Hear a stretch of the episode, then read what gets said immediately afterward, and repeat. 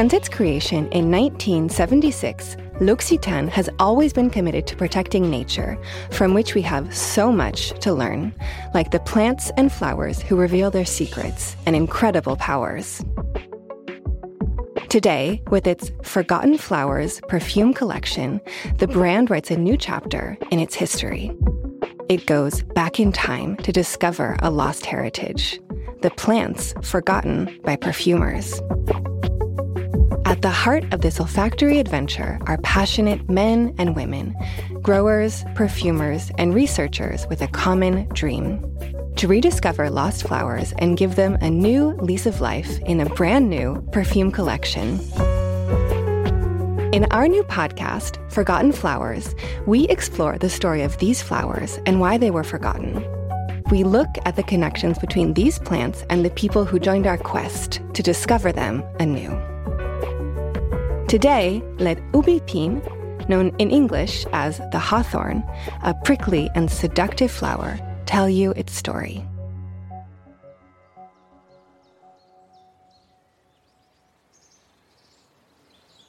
What a stroke of luck! L'Occitane has decided to cultivate me, finally returning me to the limelight. The brand wanted to give me a new lease of life by growing me in my wild state to create an olfactory universe from scratch, one that values my past, my land, the men and women that have grown me, and those who have revived my fragrance. All this is what makes this Forgotten Flowers project so unique. It explores a captivating universe. To reach their goal, they started a vast project in search of a lost heritage the Forgotten Flowers of Perfumery. But let's start with my own story. In French, my nicknames are May Blossom, Épine de Mai, or Épine Blanche. But I prefer my real name, Aubépine, or Hawthorn in English. The word aubépine comes from the Latin alba spina, meaning white thorn, and refers to the color of my flowers and the thorns that cover the base of my stern. In England, too, I've been given some nicknames. As well as Hawthorn, I'm often called May Blossom. Such a pretty nickname, don't you think?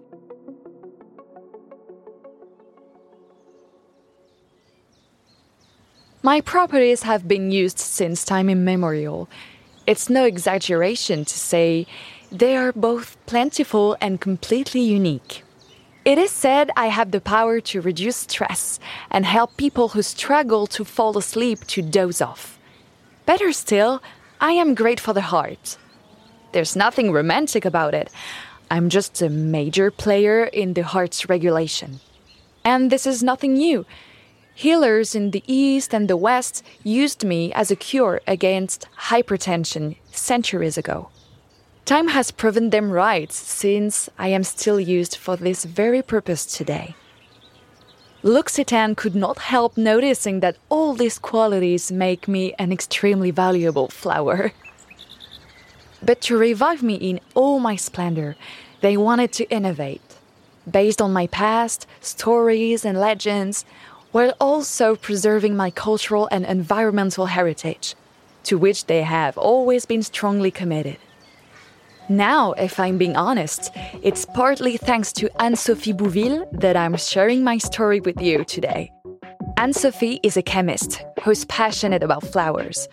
In 2015, L'Occitane trusted this young scientist. Yes, this relationship has been going on for a while. And supported her with her academic research. She's the one who went through a list of 800 plants and identified those that deserved the brand's attention. Exciting, right? I was lucky to be on the shortlist, and that's where it all began. Anne Sophie's research gave us the opportunity to open spell books and listen to us, plants, those of us that have survived through time. She revived us and recreated these imaginary words. By the way, I suspect Anne Sophie is a witch. No one can throw themselves into such a wide ranging research project and immerse themselves in spellbooks and legends without being a bit of one at least. And the reason I'm telling you about witches is because I know them quite well. Yes, they're the ones who have always known how to make full use of my highly beneficial properties. I've always enjoyed their company.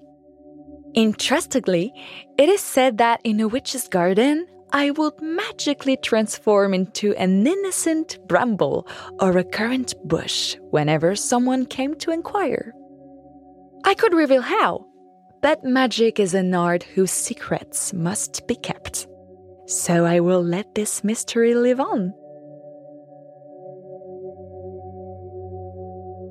Instead, let's listen to Anne Sophie talking about her thesis. I mean, she really is the best person to be telling this story. The project was about sharing knowledge around these flowers, forgotten by the perfume industry, but sometimes known in other fields. There was also this philanthropic dimension of opening minds and sharing knowledge with the general public. Opening minds and sharing knowledge. I really like being associated with this woman. Actually, I've always felt at my best when I am with women. In Greek mythology, I was linked to Maia, the goddess of fertility and spring. Not bad, right? I adore her. Later, in the 13th century, it was the beautiful Eleanor of Provence who offered me a great spot in her gardens. I loved watching her. Sometimes I would even imagine being her, having a voice and making history. but I'm getting carried away.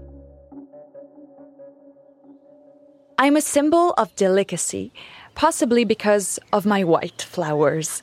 I am also associated with the purity and beauty of the Virgin Mary. Not that I am bragging, of course, but beware. Like many other flowers, I have a dual personality, both soft and thorny, with looks that change with the seasons. You will have guessed it, I grow in May. And in spring, I blossom in the most magnificent way my white or pink flowers join at the top to create a perfect dome.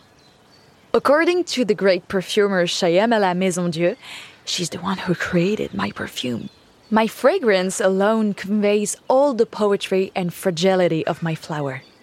It conjures up the start of spring when May's first are over and festivals are held in Provence.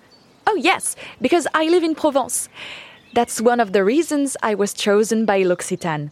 Living in this region was one of the most important criteria for them. I'm originally native to Western Asia, Europe, Egypt, Cyprus, Lebanon, and many other parts of the world. But to be fair, I'm mostly found in the Mediterranean region. I'm not picky. Woodlands, forest edges, hedgerows, hillsides, I'm happy to grow wherever the sun shines, though I do prefer chalky soil.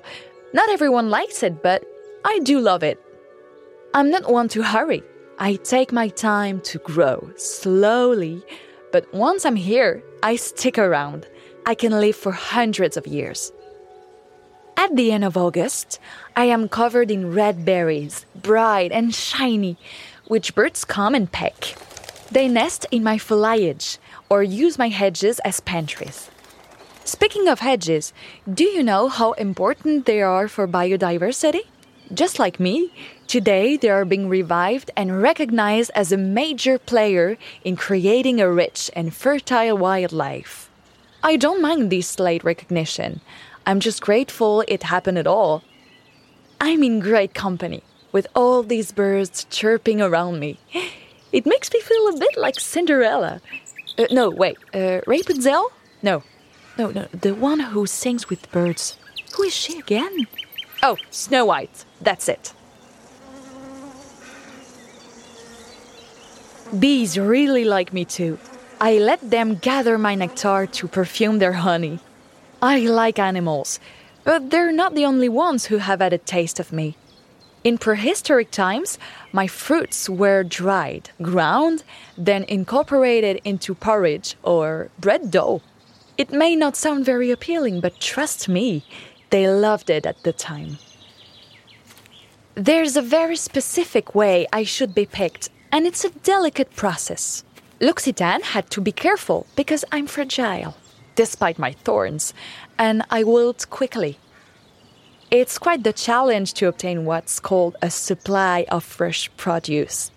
That's why L'Occitane asked Jean Pierre Pavier, their picker for over 12 years, to harvest me. Up high on the meadows of Lus-la-Croix-Haute, his picking practice is sustainable, certified organic, and aimed at restoring biodiversity. To him, keeping a good balance is essential for wild picking. He and I do get along. Jean Pierre is a lovely guy. To pick my flowers, he gently slides his hand along my branches. Let me tell you, it's really nice to be treated so gently, especially since it has not always been the case. Back in the day, my flowers were picked in a more brutal way. An umbrella was placed upside down under one of my branches which will then be shaken until a snow of petals fell into it. Needless to say, I much prefer Jean Pierre's method. To help you picture me, I'm a quite short shrub. I have small, oval, cut, and toothed leaves that are shiny and green on top, and a bit lighter underneath. I look harmless, but beware, Along my gray branches, you will find short, sharp thorns. Maybe that's why people say I'm wild. Anyway, Jean Pierre prunes my branches once the picking is over because he cares deeply about my health and knows this will benefit next year's blooms. Once my petals are harvested, they're gently dried, then brought to the perfume maker in Grasse, where I will magically be transformed into an extract called Absolute, which is used in the perfume. Grasse is the place to be for everything that has to do with perfume. It features on UNESCO's Intangible Cultural Heritage list for the know how of its perfume makers. It is home to the prestigious International Perfume Museum, the only institution of its kind in the world. The museum plays a special role in our story as it supported Anne Sophie during her research. But let's get back to my fragrance profile. I am naturally fragrant. Imagine burying your head in a basket full of fresh almonds. That is very close to the scent of my petals. My fragrance, floral, almond like, and rustic, is interesting for perfume makers, and many works mention my use in perfumery, notably in fragrance oils and ointments from times past. My hawthorn note is used in floral, powdery, or Middle Eastern perfumes, to which I bring a delicious and spring like facet. But then, you may ask, why was I forgotten? Well, it happened progressively, step by step. I started disappearing from the perfume industry in the 19th century with the birth of organic chemistry. My flowers were abandoned, and I was slowly replaced by synthetic fragrances. It was told that the fragrance profile of my extract was too far from my actual fragrance. Unbelievable.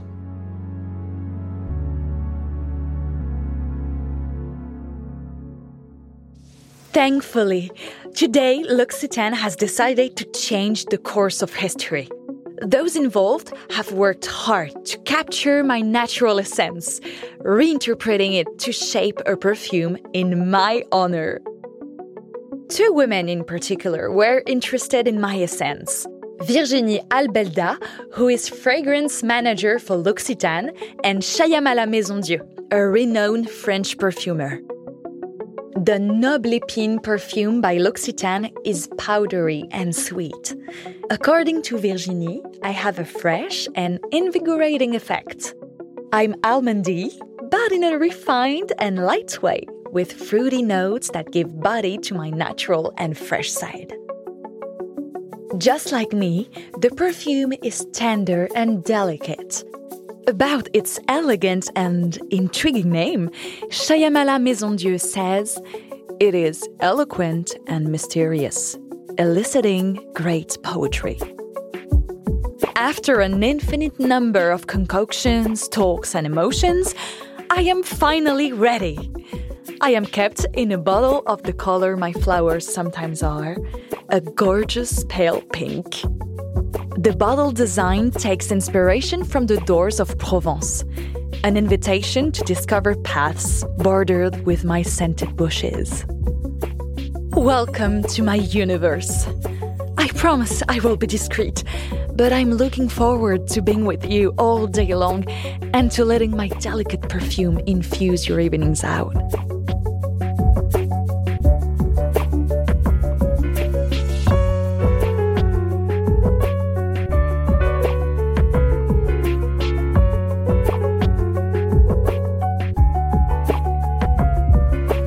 Forgotten Flowers is a podcast by L'Occitane, produced by Louie Creative.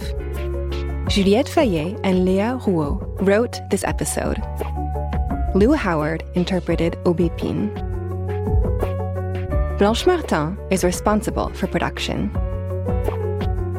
Antonin Léger was on editing, sound production, and mixing. The original music was composed by Marine Quéméré.